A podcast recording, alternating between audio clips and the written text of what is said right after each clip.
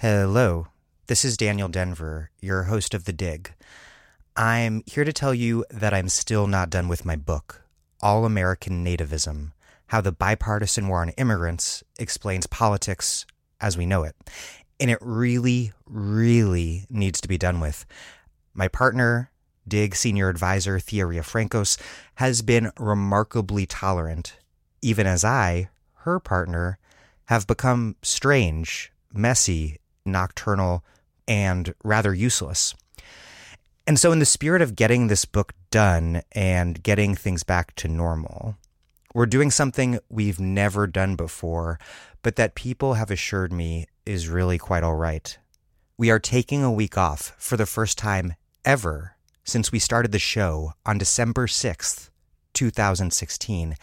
And instead, we're posting this classic from deep in our archives.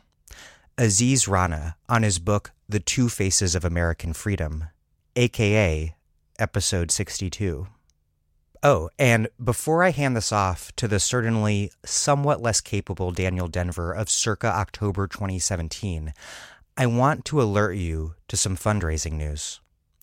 As you know, this podcast exists because you, our listeners, support us with your money at patreon.com/thedig. And those of you who contribute at least $10 a month get a book from us as a thank you. And I wanted to tell you that we have a new book on offer, Capital City: Gentrification in the Real Estate State by Sam Stein. So now you can choose Stein's amazing book, which I recently interviewed him about, or you can choose Feminism for the 99%, Mistaken Identity, or the ABCs of Socialism, when you sign up to support us at patreon.com/thedig. That's patreon.com/thedig. Capital City is a really stellar book. Okay, we'll be back to our regularly scheduled programming next week, and I've got lots of good stuff in store. For now, here's the very first interview I did with Aziz Rana from October 31st, 2017.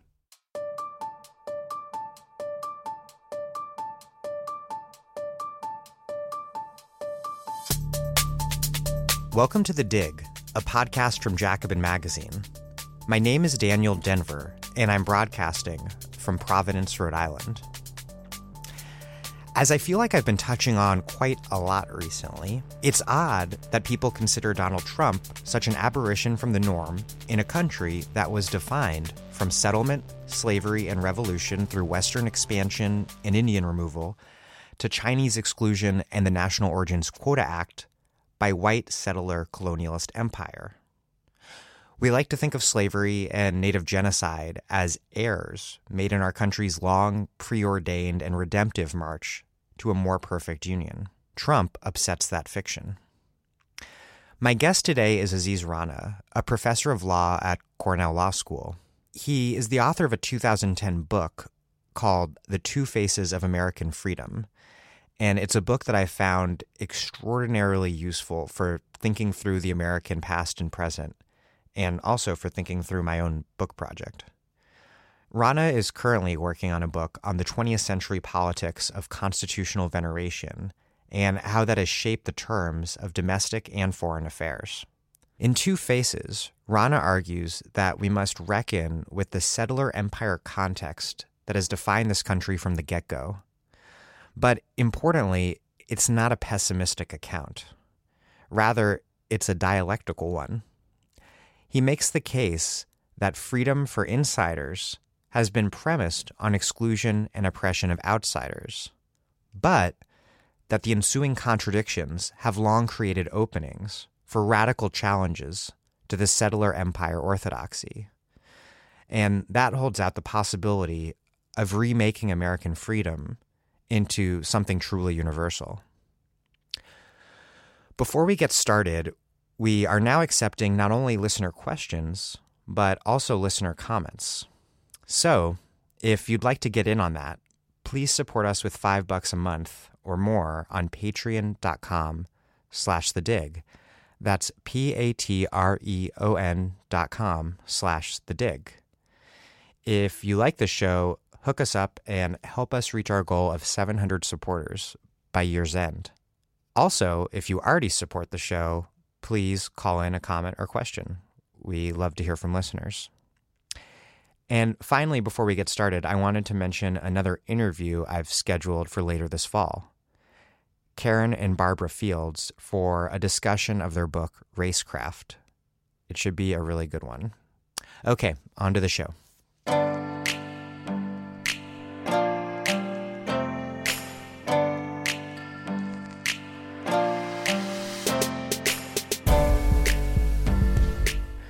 Aziz Rana, welcome to The Dig. Thank you so much for having me. The Two Faces of American Freedom is a big, beautifully written and complicated book. Your argument is, if I got it right, that white settler colonialism, which you say is better thought of as settler empire, is really the fundamental starting point and ongoing context for the American project. So let's start by laying out the historical facts at the beginning. Yeah. So I think the first thing to appreciate is that the Anglo-colonists that came sometimes by force, sometimes by choice, to North America really were carrying a radicalized version of Republican ideas that had been emerging in the 17th century in England. In particular, this was the thought that in order to be truly free, you had to have control over all of the important decisions in your life. Economic decisions, political decisions, spiritual ones. So when it comes to economics, this meant that you had to be economically independent. You had to make the most important decisions about your work life, the kind of production you engaged in. And in particular, because this is a kind of agricultural society, you had to control land and own land. So you had to have independent proprietorship, homesteads, to be able to ensure that you're actually somebody that's not dependent on another's financial will. And when it comes to politics, you had to be a participant in ongoing discussions and deliberations. And this was a fairly radical account of what freedom and freedom as self-rule really required. But it carried with it certain profound limitations, because there's also the sense that, well, wait a second, in order to be able to own land, there had to be land that's available.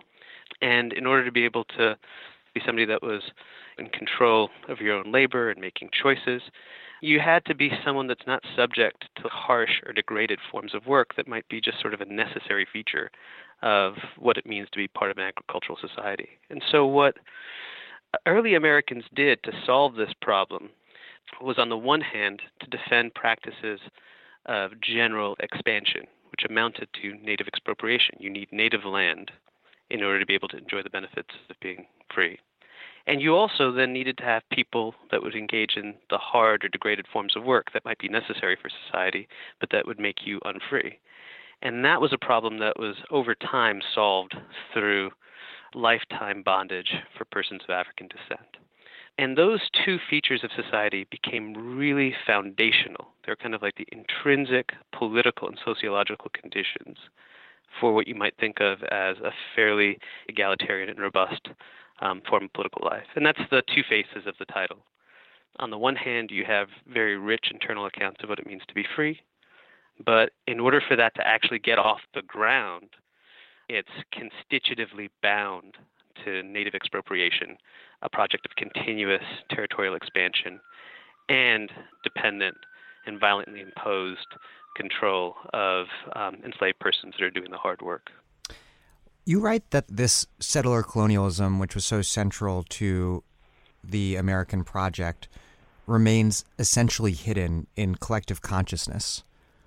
When did Americans decide to start pretending that our country is not settler colonialist? Like, at what point were they able to look at something like South Africa and not recognize familiarity? Yeah, so that's a great question. If we were having this conversation 100 years ago or in the early 20th century, what I just described would actually be pretty familiar. A racially circumscribed community committed to rich internal accounts of equality and freedom, out of necessity bound to territorial expansion and to the control of dependent groups like enslaved African persons or African persons suffering under Jim Crow. In fact, many Americans in the late 19th, early 20th century thought of themselves as like part of like a community of sibling settler societies, like in South Africa, Australia, New Zealand, you name it. And in fact, that's actually how somebody like Teddy Roosevelt really thought of the U.S. It's noteworthy when Japan defeats Russia in 1904, 1905 at war. There's a lot of fear in Australia and New Zealand about, well, what does this mean for like the rise of Asian power? What does it mean for the future of white control over these territories? And Roosevelt sends part of the Pacific Fleet on a tour of Australia and New Zealand to say, just like the U.S., we recognize that New Zealand and Australia are white man's countries. And for that reason, we have an ethical and cultural commitment to preserving them as white men's countries. When is it that Americans decide that they're sort of innocent of these, I guess, original sins? So I think there are really two decisive moments. The first moment is taking place during the same time that I was describing Roosevelt, which is like the late 19th, early 20th century. And what's happening then is that the U.S. finds itself really on the global stage for the first time in a sustained way, particularly in the wake of the Spanish-American War that leads to the U.S. forcibly annexing Puerto Rico and the Philippines. You're already seeing incipient forms of non-white political assertiveness among people that are colonized and those that are resisting colonization. And American elites have to start thinking about, well, how do we justify our presence places like the Philippines or in Puerto Rico, or what we're doing in China and the Caribbean through gunboat diplomacy.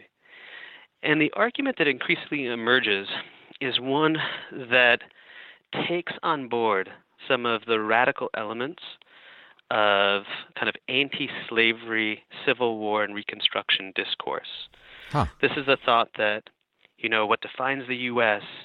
are the principles of the Declaration of Independence, and that the country is committed to universal equality for all, and its institutions are organized through self-government. But what's key is that that gets used not as a language for fundamentally reforming the internal institutions of the country, but instead for kind of justifying white American global supervision. So at that point, there is a shift from embracing the purpose of empire as being white supremacy to it being about something more noble and universal? So take the Philippines. The U.S. immediately faces intense guerrilla combat on the ground because Filipinos don't want to be subject to American imperial authority. And just as a condition of being able to maintain order, what American administrators end up doing is giving some degree of mediated self-rule. And then there's a question, which is, if as just a condition of being present, you have to give over some condition of self-rule, like what is the U.S. doing there at all? And the argument is, well, actually what American power is about is creating a global community of free, self-governing Republican states.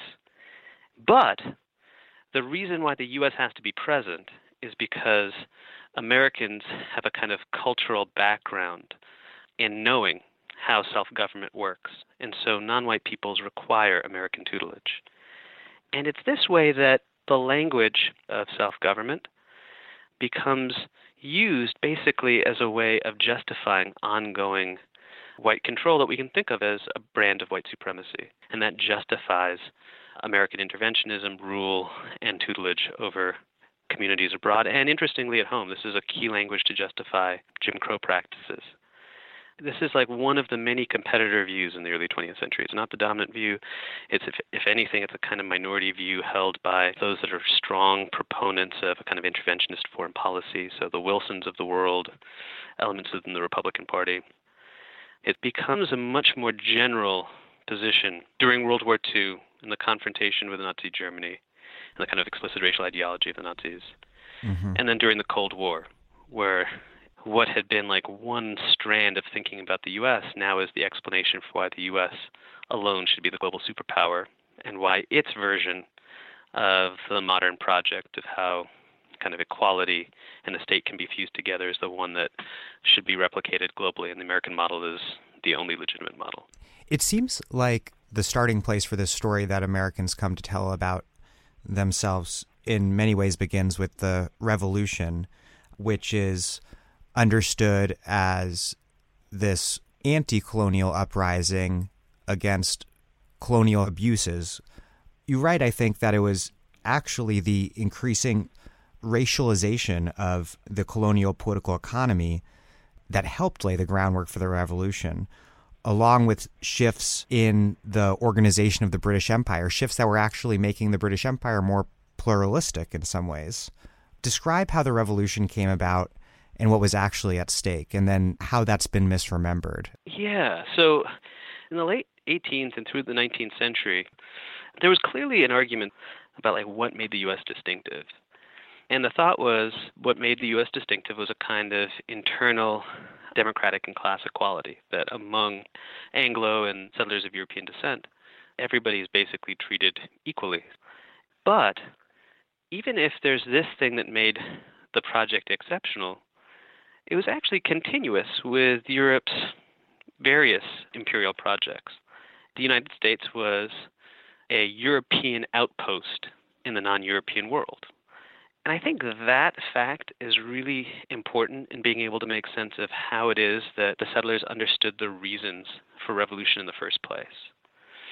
The argument that I make is that conceptually, it's actually probably better to think of the American Revolution as something much more like a settler revolt against the imperial center, London, than, a post-colonial project of independence by an indigenous people.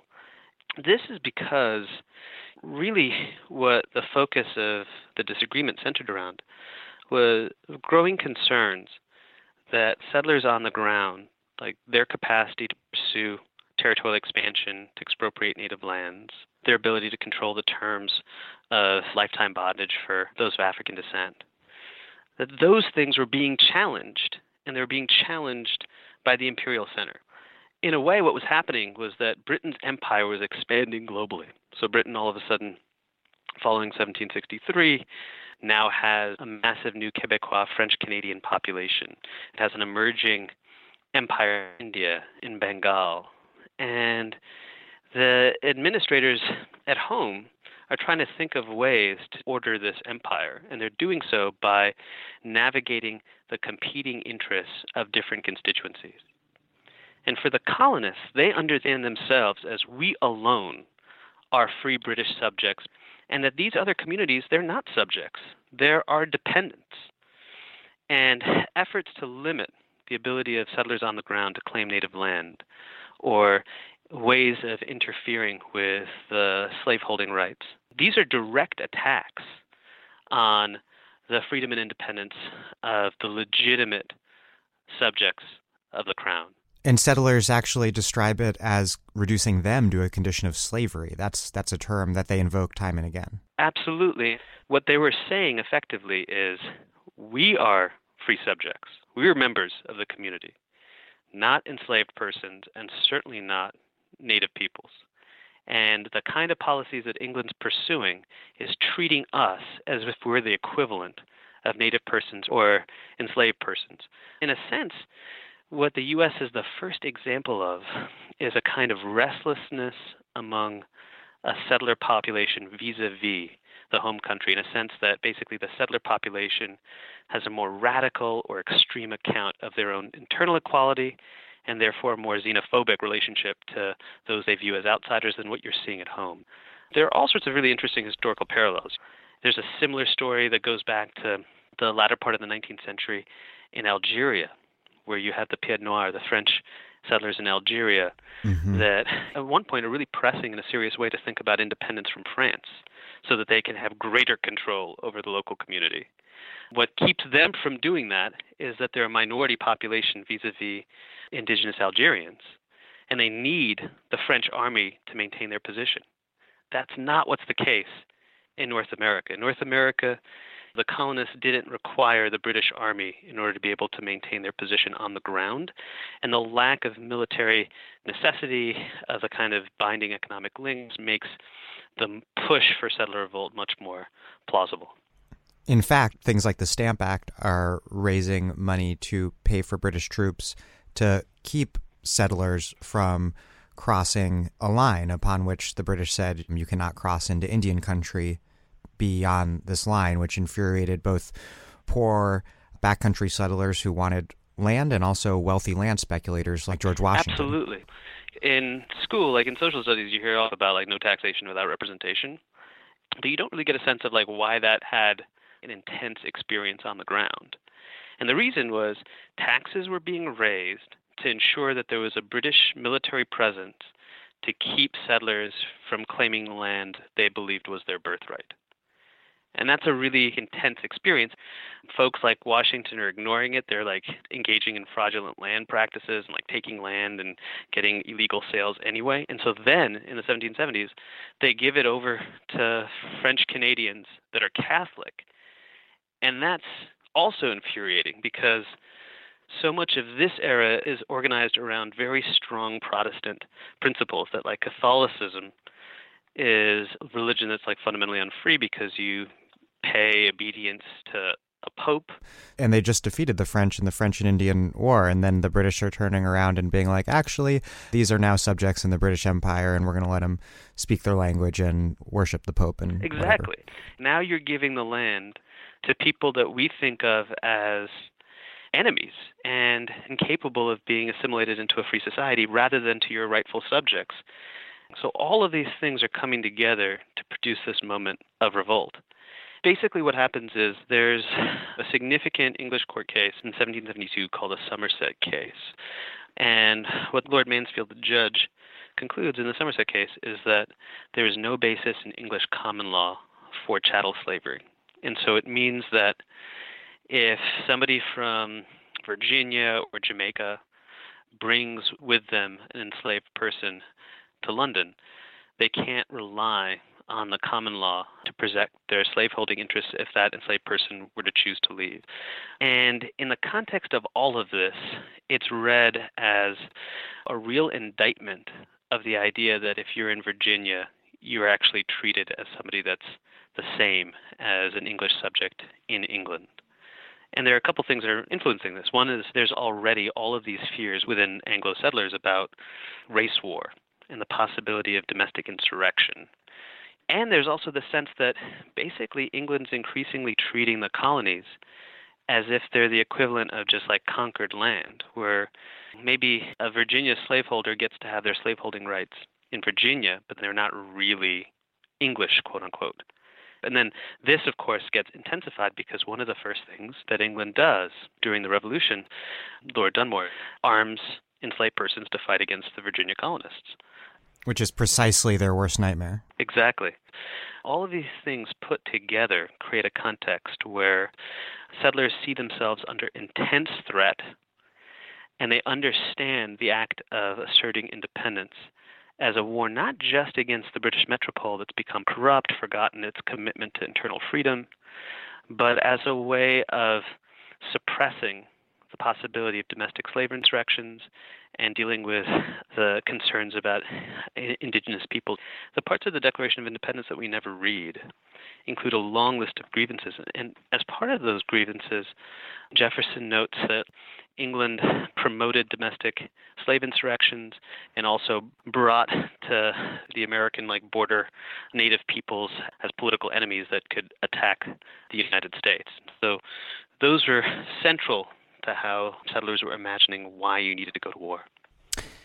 I want to talk a little more about slavery and something you touched on a little bit ago, which is that I think it's often remembered as a system that was rooted in racism, but you and others have argued that, in fact, it was racism that was rooted in slavery, and that slavery served critical purposes for the colonial and later the Southern American ruling class. The first thing that should be said is that this issue of you have an agricultural society and there's going to have to be hard, degraded forms of work done, it was like a widespread view. And it was one that in the earliest days of colonization wasn't necessarily racialized in the way that it came to be later on. You had long-standing practices in England of indentured white servitude. You had people that were brought to the U.S., children kidnapped from city squares and brought to the U.S. as indentured servants. And the very earliest African enslaved persons that came over in the mid-17th century, especially when there was a need for more labor, were also oftentimes treated as indentured servants. So in other words, they served for some period of time, and then after that period of time, they were freed and had the capacity to own property. Various places had voting rights, had a status not all that different to the status of white indentured servants that had also been freed. And this meant that in parts of the 17th century, there were really interesting kind of interracial relationships between white and black workers based on the fact that they shared very similar economic experiences. And there were even, real histories of intermarriage, etc. In fact, the very first anti-miscegenation laws in Maryland in the 1660s have a really interesting quality. They don't say, whites and blacks cannot marry. They say instead that if a free white woman marries an enslaved African man, that the woman and the child have the same legal status as the man. I mean, that's kind of a wild thought based on notions of Southern feminine purity, etc. What's key here is trying to protect the labor supply. As land is becoming more scarce, as there are greater class conflicts within settler society, you're starting to see interracial rebellions basically emerge against the existing economic order. And in many ways, the transformation of slaveholding into, for Africans alone, lifetime bondage, and the move of Africans, whether enslaved or not, from one segment within society into an excluded independent class, was part of a sustained effort to deal with these internal realities. The racial ideology that then emerges to justify the strict difference between whites and blacks both serves to preserve the labor supply for plantation owners, and it also serves to enhance white solidarity and so break up various kinds of class accounts. I mean, the reason why I think this is important is that today there's an extended conversation about how to think of white supremacy. And one of the ways of talking about white supremacy is to say that there's a constitutive anti-blackness that goes back to the very founding of the Western state, that it's just part of Enlightenment, and it's a kind of perpetual enduring feature.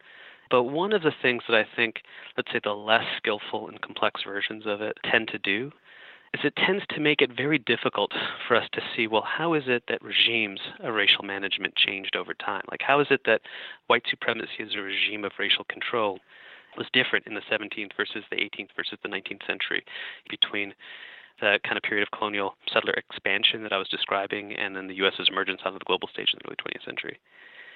And it also makes it really hard to see what ways it can be contested in the present. It's as if there's no spaces for cross-racial solidarity.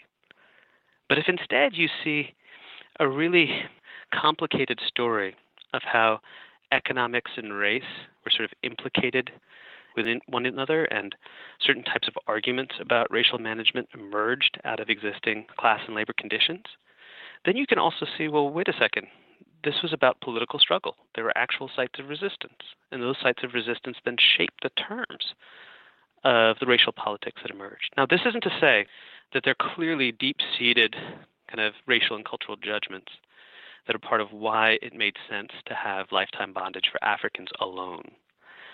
But it is to say that if we don't pay attention to the material conditions and we just have this kind of permanent 500-year story of unchanging anti-blackness, we can't actually articulately either describe the past or think about what change in the present would look like.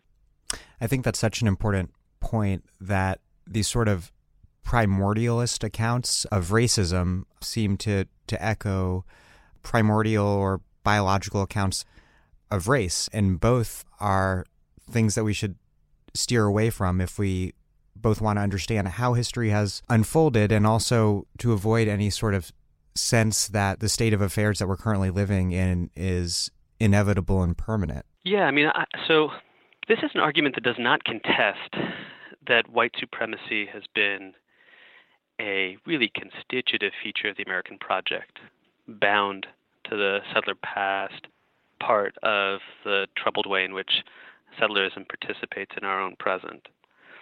But it is to say that there are important spaces for kind of like alternative political self-conception that are kind of built in to the American project that we ignore if we think of white supremacy as just like one flat feature or like even one flat thing. And something that essentially lacks a historical context and lacks a political economic context. And another outcome of that, I think, is the sort of framing we hear from some people in the liberal establishment, like Hillary Clinton last year, that things like economic exploitation on the one hand and racism on the other are sort of mutually exclusive problems, or that dealing with one necessarily entails some kind of trade-off of not dealing with the other, which then I think, and you talk about this near the end of your book, leads to this emphasis on incorporating a small number of women and people of color into the ranks of the ruling class instead of thinking about how to transform power relations in a way that ends the ruling class. Yeah, no, absolutely. I mean, in a way, this might be a useful moment to talk about, well, how is it that as Americans came to reimagine their own past, especially in the mid-20th century with the rise of liberal nationalism and with the revolution being reconceived, how was slavery reconceived? And basically what happens is, not surprisingly, against the backdrop of the fact that you have all of these anti-colonial movements in the global South, you have American policymakers at home saying, well, the revolution was an anti-imperial act, when it's actually like much more complicated. It's like anti-imperial and rejecting Britain, but on behalf of a deeper commitment to settler control and expansion. Framing the revolution as anti-imperial then also reframes like the meaning of slavery. Like the story then is that, well, slavery is a kind of archaic, racist practice that's out of step with American values and principles. And so what does it mean in the 20th century to take seriously the anti-imperial elements of the country's past? It means now sort of including African Americans and other communities within liberal society. And that mostly means ensuring that elites from minority backgrounds have access to positions of power, that equal opportunity in some limited sense is provided. And this redemptive story is sort of the flip side of the pessimistic story we were just talking about. That's exactly the case. What it does is it ignores how the basic bedrock structure of the U.S. was organized through principles of subordination, control of labor and land.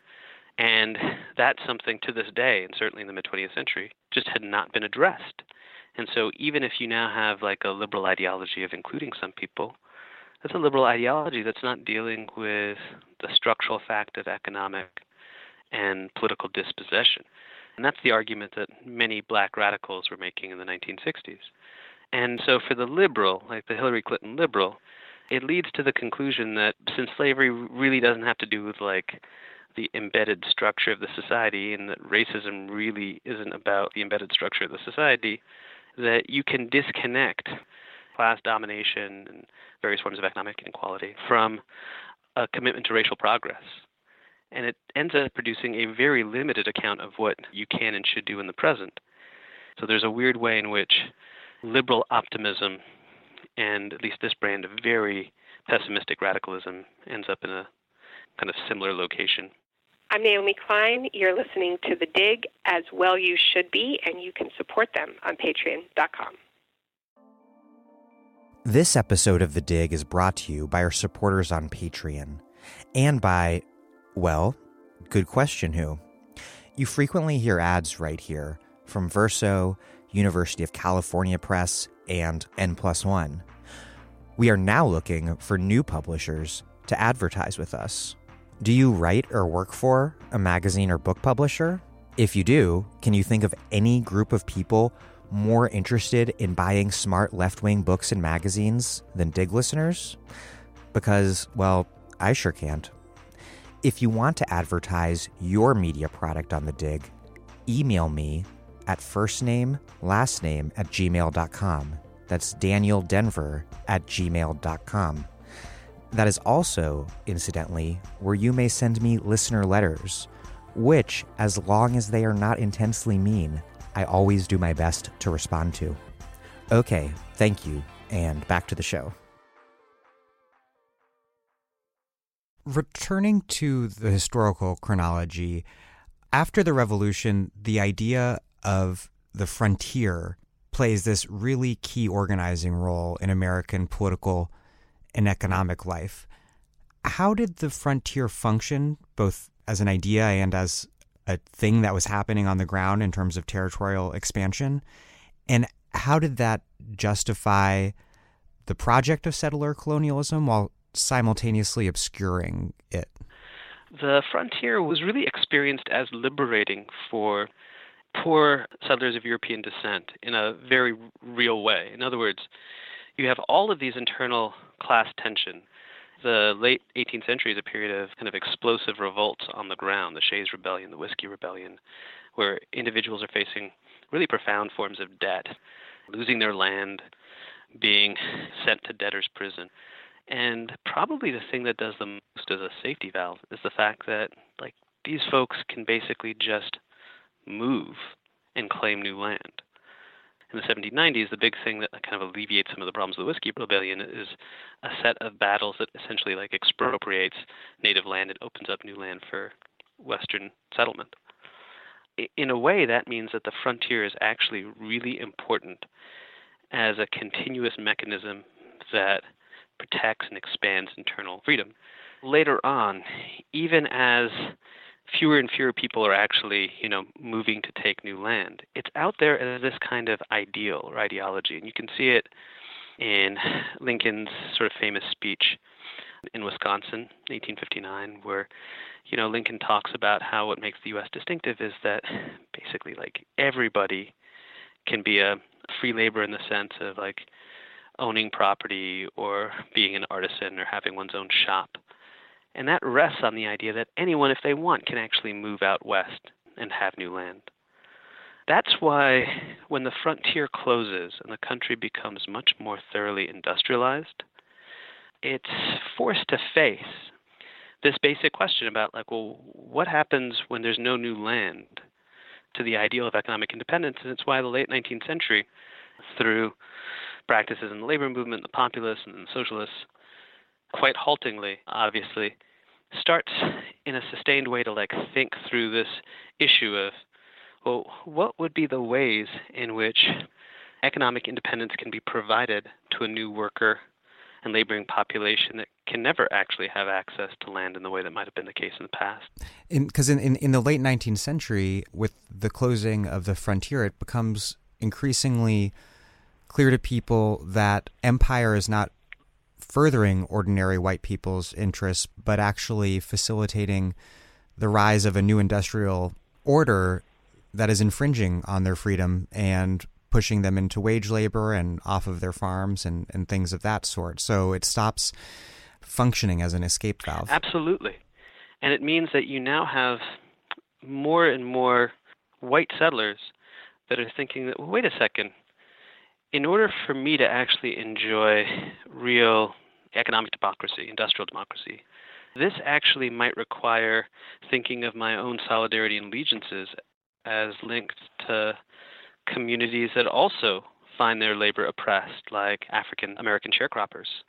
And it produces a significant moment of sort of extended self-reflection about, well, what would actually generate real freedom under these circumstances. In a way, expansion and conquest as this safety valve, both in practice and in ideology, had solidified white solidarity and had undermined the rise of class solidarity. I mean, this is one of the key ways in which empire, sort of like a background condition to limiting the possibilities of, like, radically transformative interracial alliances.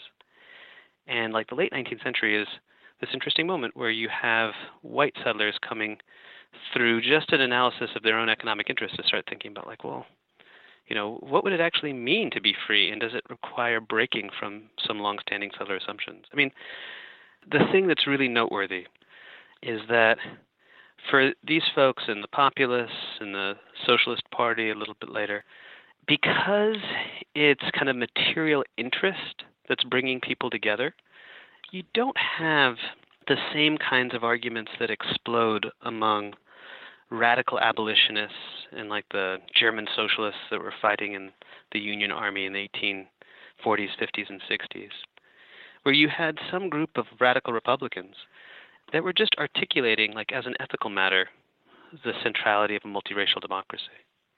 That's not the argument that white settlers are making during this period. They're making an argument not about, like, the inherent necessity of a multiracial democracy. They're making an argument about economic interest.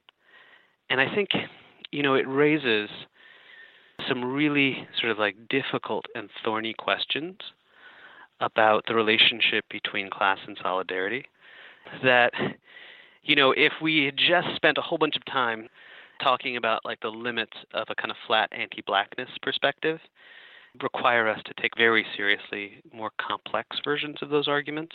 Because ultimately, I think you're saying that the populist movement's sort of utilitarian approach to class solidarity left it ultimately vulnerable when it came to real questions about fighting racism and made it ultimately unable to withstand what became a really intensely racist backlash that included Chinese exclusion, mass xenophobia, the rise of Jim Crow, all of these things that the populist movement was providing an alternative to, but without really a rich account of interracial solidarity that extended beyond shared class interests? To me, this is maybe the great and tragic recurring feature of American politics. If you think about the 19th century in the U.S., and especially the story about the late 19th century, there are kind of two ways that poor white settlers on the ground could actually enjoy the benefits of real economic and political self-rule and democracy.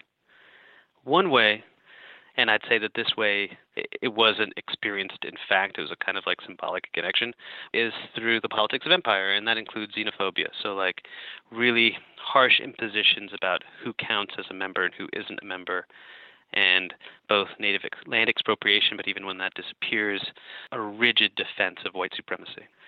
And the other way was through an argument that, well, on class terms, it's actually the case that, for example, Chinese workers and African American workers and white workers have the same material interests and so need to work together collaboratively. And at certain moments, I think, of real political possibility in the U.S., but there's always this embedded tension. In a sense, it's a tension that's there in class as the condition of solidarity. Because on the one hand, you know, what is solidarity at the end of the day? But people coming to realize that they share interests together. And so it has to start from something that's like everyday and material. But on the other hand, if it doesn't become something richer and more binding than just purely a kind of self-interest, then it's very easy under circumstances of external pressure, state violence, the kinds of crackdowns that took place in the 1890s and took place again at different moments in American history, for it to break down and for people to basically recede into the kind of long governing wisdom about race and ethnic composition as the side of solidarity and attachment. And that's actually, I think, really been a profound and continuous struggle in the U.S. And maybe if you could just briefly break down what the populist movement was, how powerful it became, and how it fell apart. I think a lot of people might not realize that it did offer a pretty radical anti-big business, anti-imperial, anti-racist form of politics well before I think most people think that was something that could have happened in the United States. The U.S. had pockets of such sentiment from even earlier moments. So you see this with radical abolitionism. You see it with radical reconstruction efforts to think seriously about what it would mean to create a multiracial democracy built on economic independence and political participation for all. And then you see it with the populists, where basically what happens in the late 19th century is that the country is facing these rolling economic crises, like these various recessions that are effectively depressions. And local farmers on the ground that are white, especially in the South, but not just in the South, increasingly find that they no longer can get enough money from the crops that they sell to keep their land. And they're forced into greater and greater debt until they eventually lose their land and become farmers on land they previously owned. And for some portion of these farmers, they start to recognize that, hey, wait a second, our situation is really not that different than the situation of African-American sharecroppers who have gone from a position of bondage to freedom back again effectively to bondage. And it generates a variety of different things. It generates, one, a massive national movement really built on the thought that in class terms, society should be organized to represent the interests of the many, and that this requires transforming the institutions of government into an effective voice for those that are poor and marginalized, and also a set of quite wide-ranging economic policies, from shifts in monetary policy to make credit more widely available, to transformations in the nature of how industrial manufacturing, industrial labor is organized, that really feed into follow-up social movements like the socialists.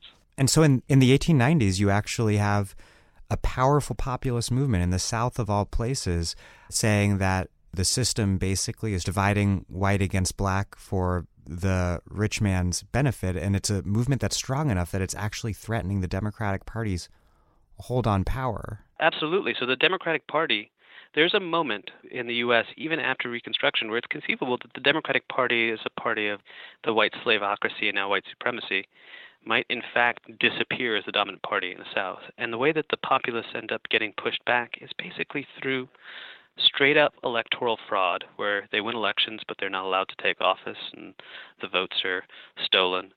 And then through extensive forms of violence, violence in particular waged against African Americans. And this is where it starts to get really complicated, because the populace and the Farmers Alliance, which is one of their central institutions, they had segregated membership frameworks. The Socialist Party, too, basically looked the other way while its own party affiliates in the South had segregated membership frameworks. And the argument that populists made to each other. So Tom Watson was one of the great kind of radical, egalitarian populists during this period. The argument he made to other white Georgians was, hey, I'm not talking about social equality. I'm not saying that you have to interact with African Americans. I'm just saying we share the same economic interests, and so we should vote together and participate in a single social movement to overthrow the planter class in the South. And there's a kind of power and beauty to this type of argument, because that's how solidarity emerges.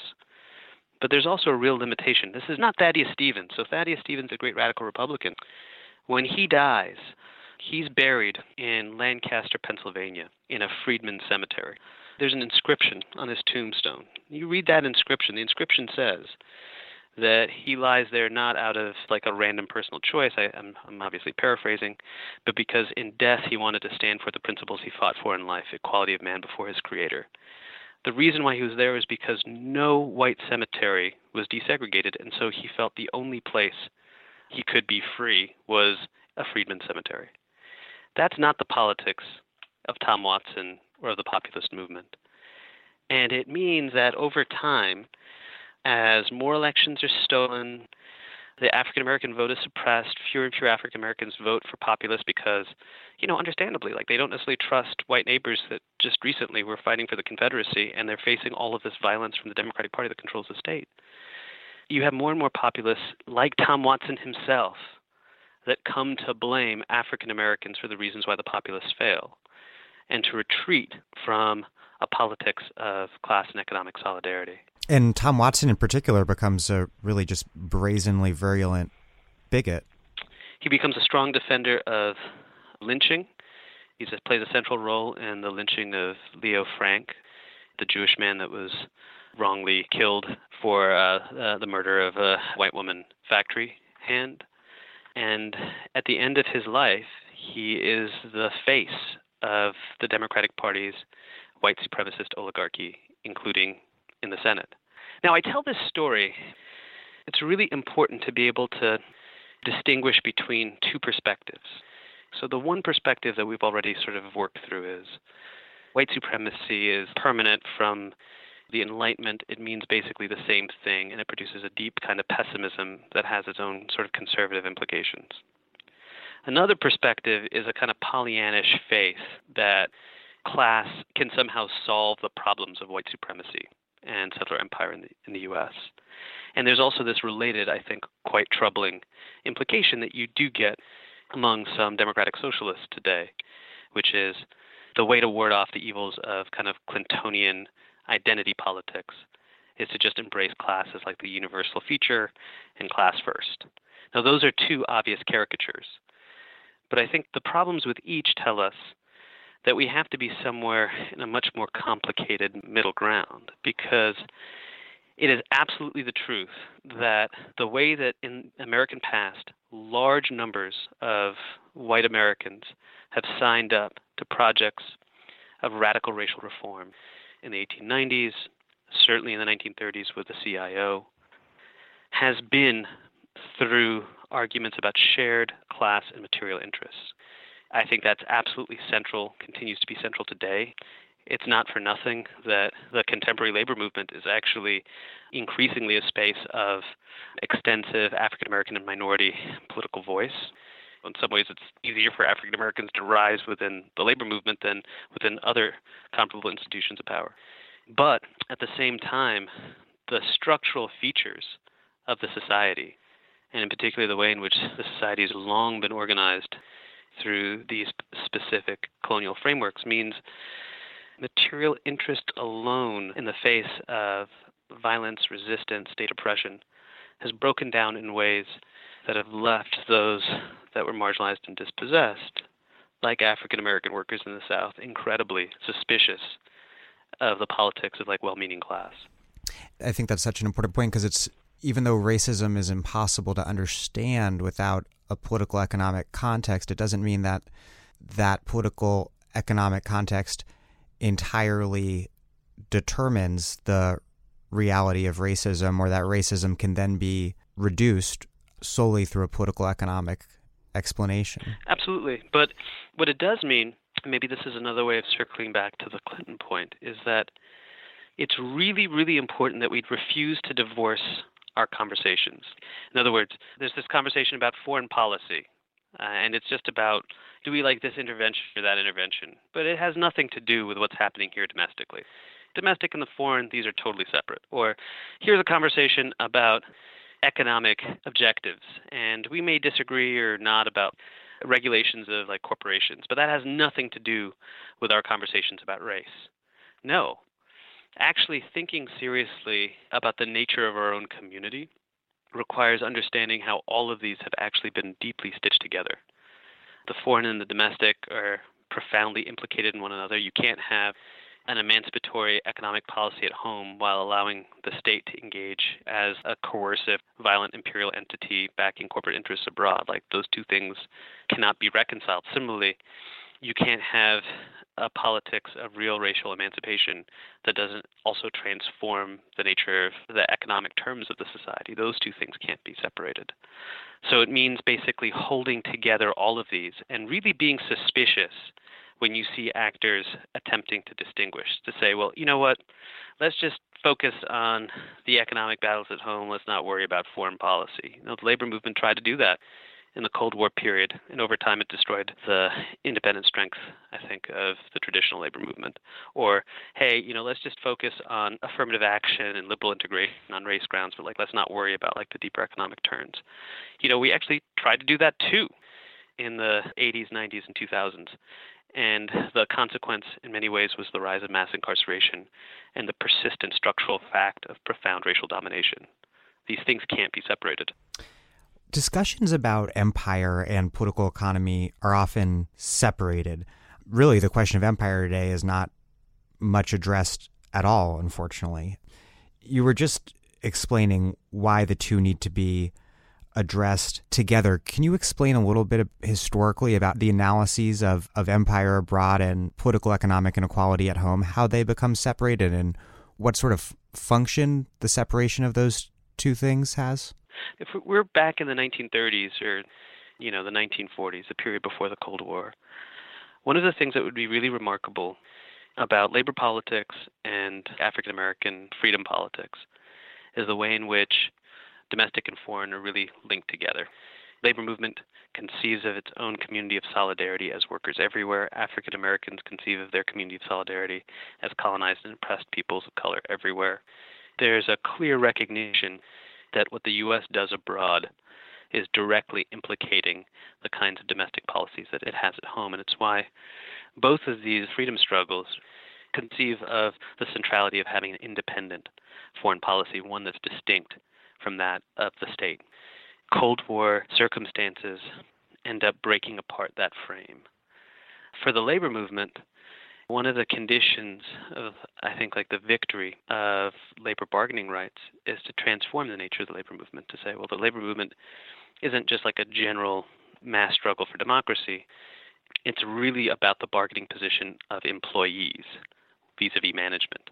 And so the unions in the 40s and 50s largely accede to the idea that they're going to give up on asserting managerial control and leave that as prerogatives of the business owner, and that they're basically going to fight over wage relations at like the local level of production. And at the same time, in order to ensure that the state stays on their side and is willing to enforce these collective bargaining agreements, they're going to refuse to engage in contesting American foreign policy. So accept an anti-communist position as well as anti-communist purges within the unions.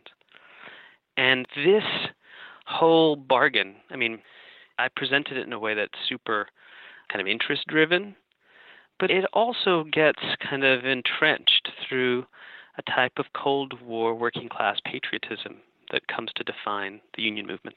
You know, these were these great victories. They're being preserved in the present through our participation as like we the people Americans whose primary attachment is to the U.S. and not necessarily to our own class.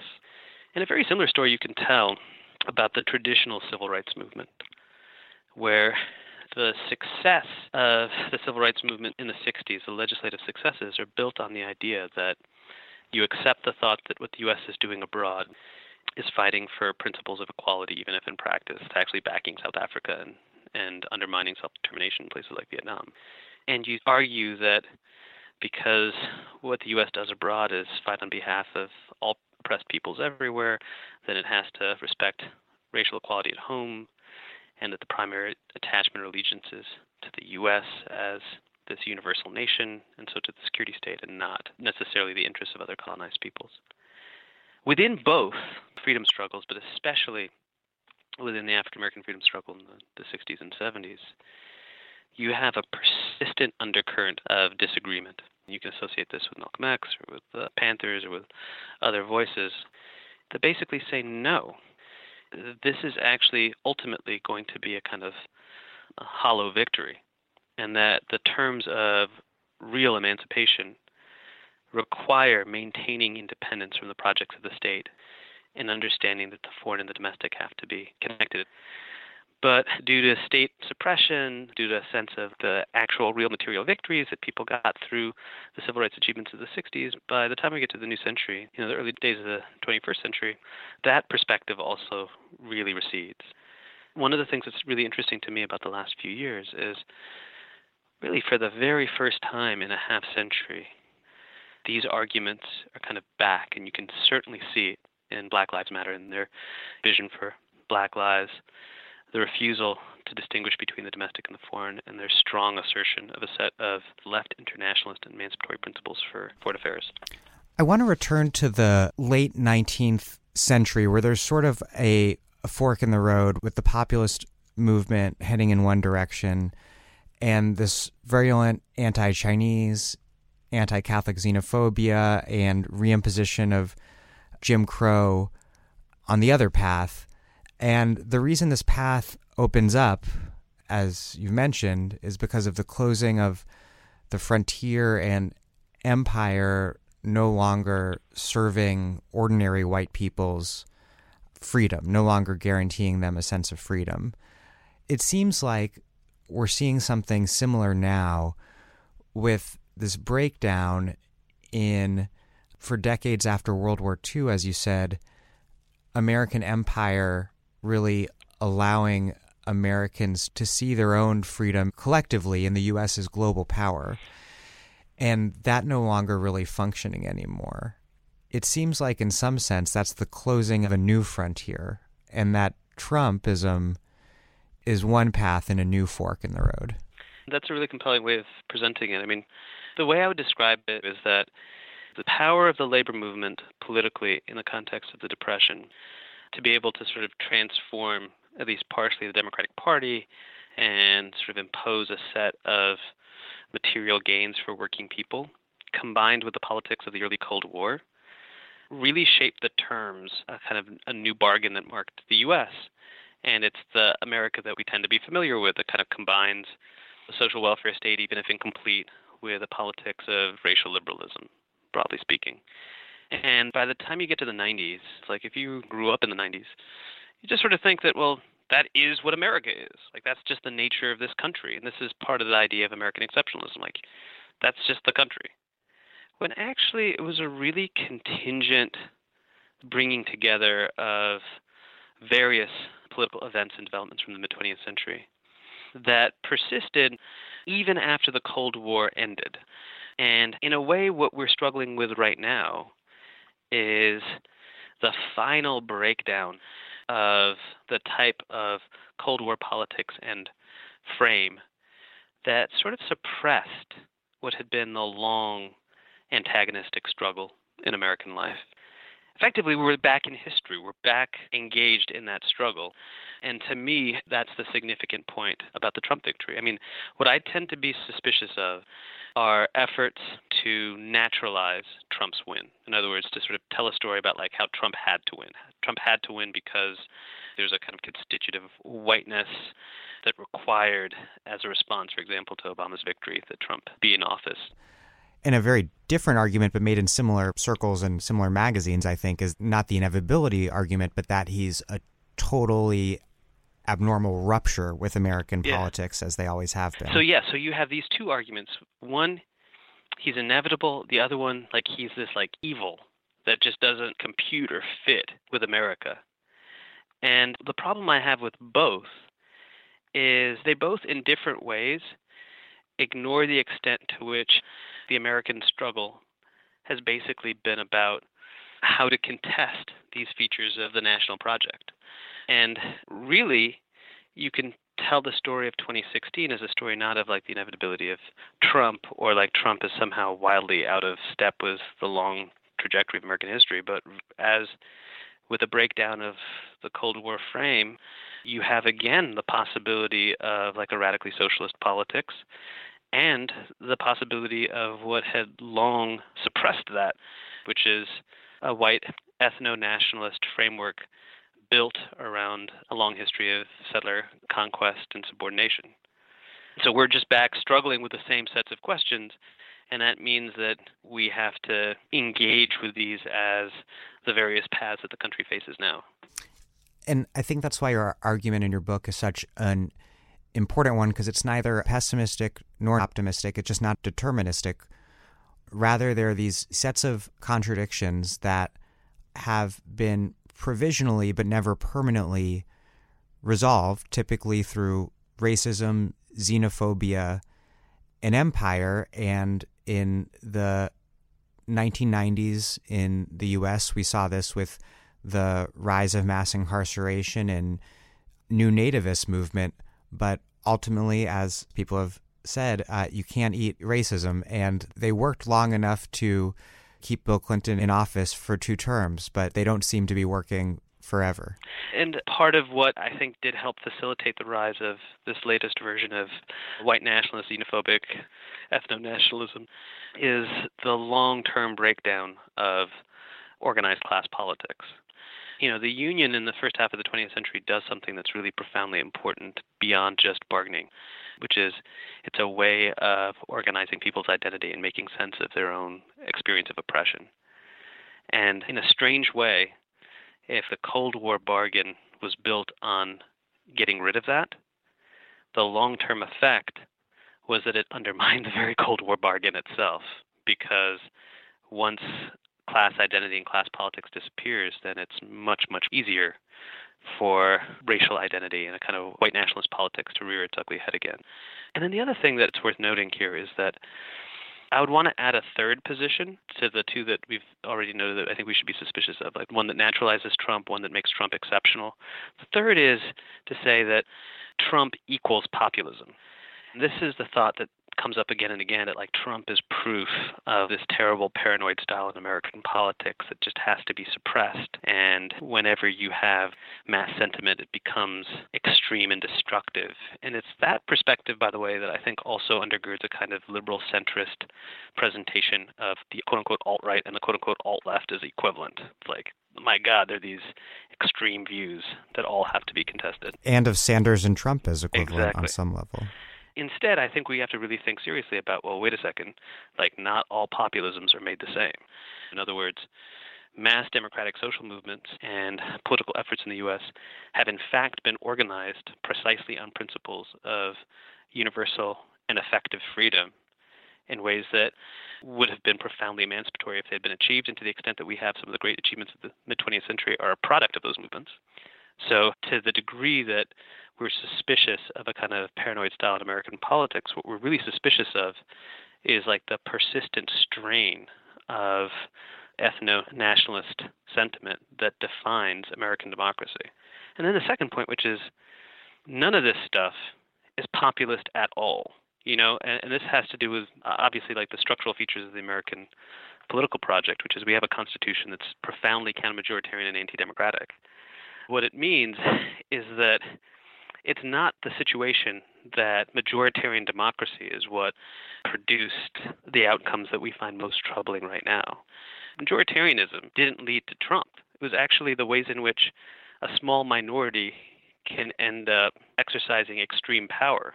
Obviously, you can think of this in terms of the fact that like Trump lost the actual majority vote, but in a more systematic way, you can think of the tools by which the Republican Party has used the anti-democratic features of our own constitutional system, from gerrymandering in the House to the unbalanced nature of popular representation in the Senate to the unelected nature of the judiciary, to the fact that the state level is able to like systematically disenfranchise poor and especially marginalized communities of color to produce the conditions we have. Like we're living under circumstances of minority reaction to transformations in the society.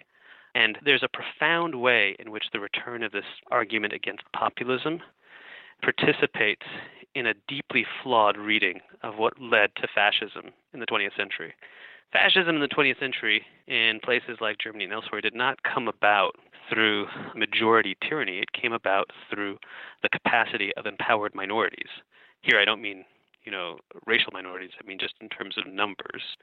To be able to take advantage of crises in liberal institutions, to subvert those institutions and claim absolute power. Now, I'm not saying that that's what's going to happen in the U.S., but unless we recognize that the problems of the past were not the problems of mass democracy, we're going to find ourselves justifying all sorts of sort of nostalgic status quo politics. We're going to think, oh man, weren't the Obama years so fantastic, or the Bush years? Those were the halcyon days, when actually those were periods of profoundly limited political solutions being presented to drastic and extreme social, economic, and foreign policy problems. And a large part of why we are where we are now is because of the real failures of the kind of post-political frameworks presented by both Bushes, Clinton, Obama, etc. Aziz Rana, thank you so much for engaging in this conversation from settlement to Trump. It's been expansive and extremely interesting. My pleasure. Thanks so much for having me on.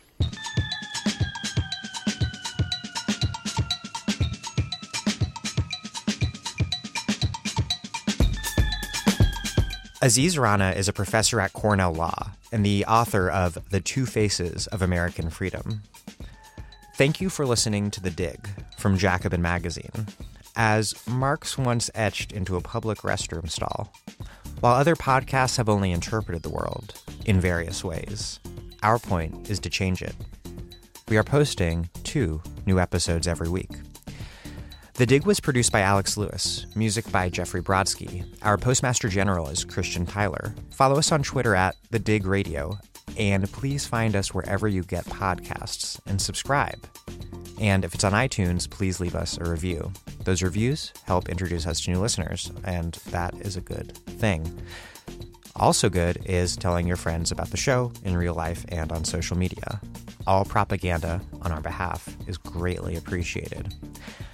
And find us on patreon.com and make a monthly contribution. We need them to keep this thing going. Thanks.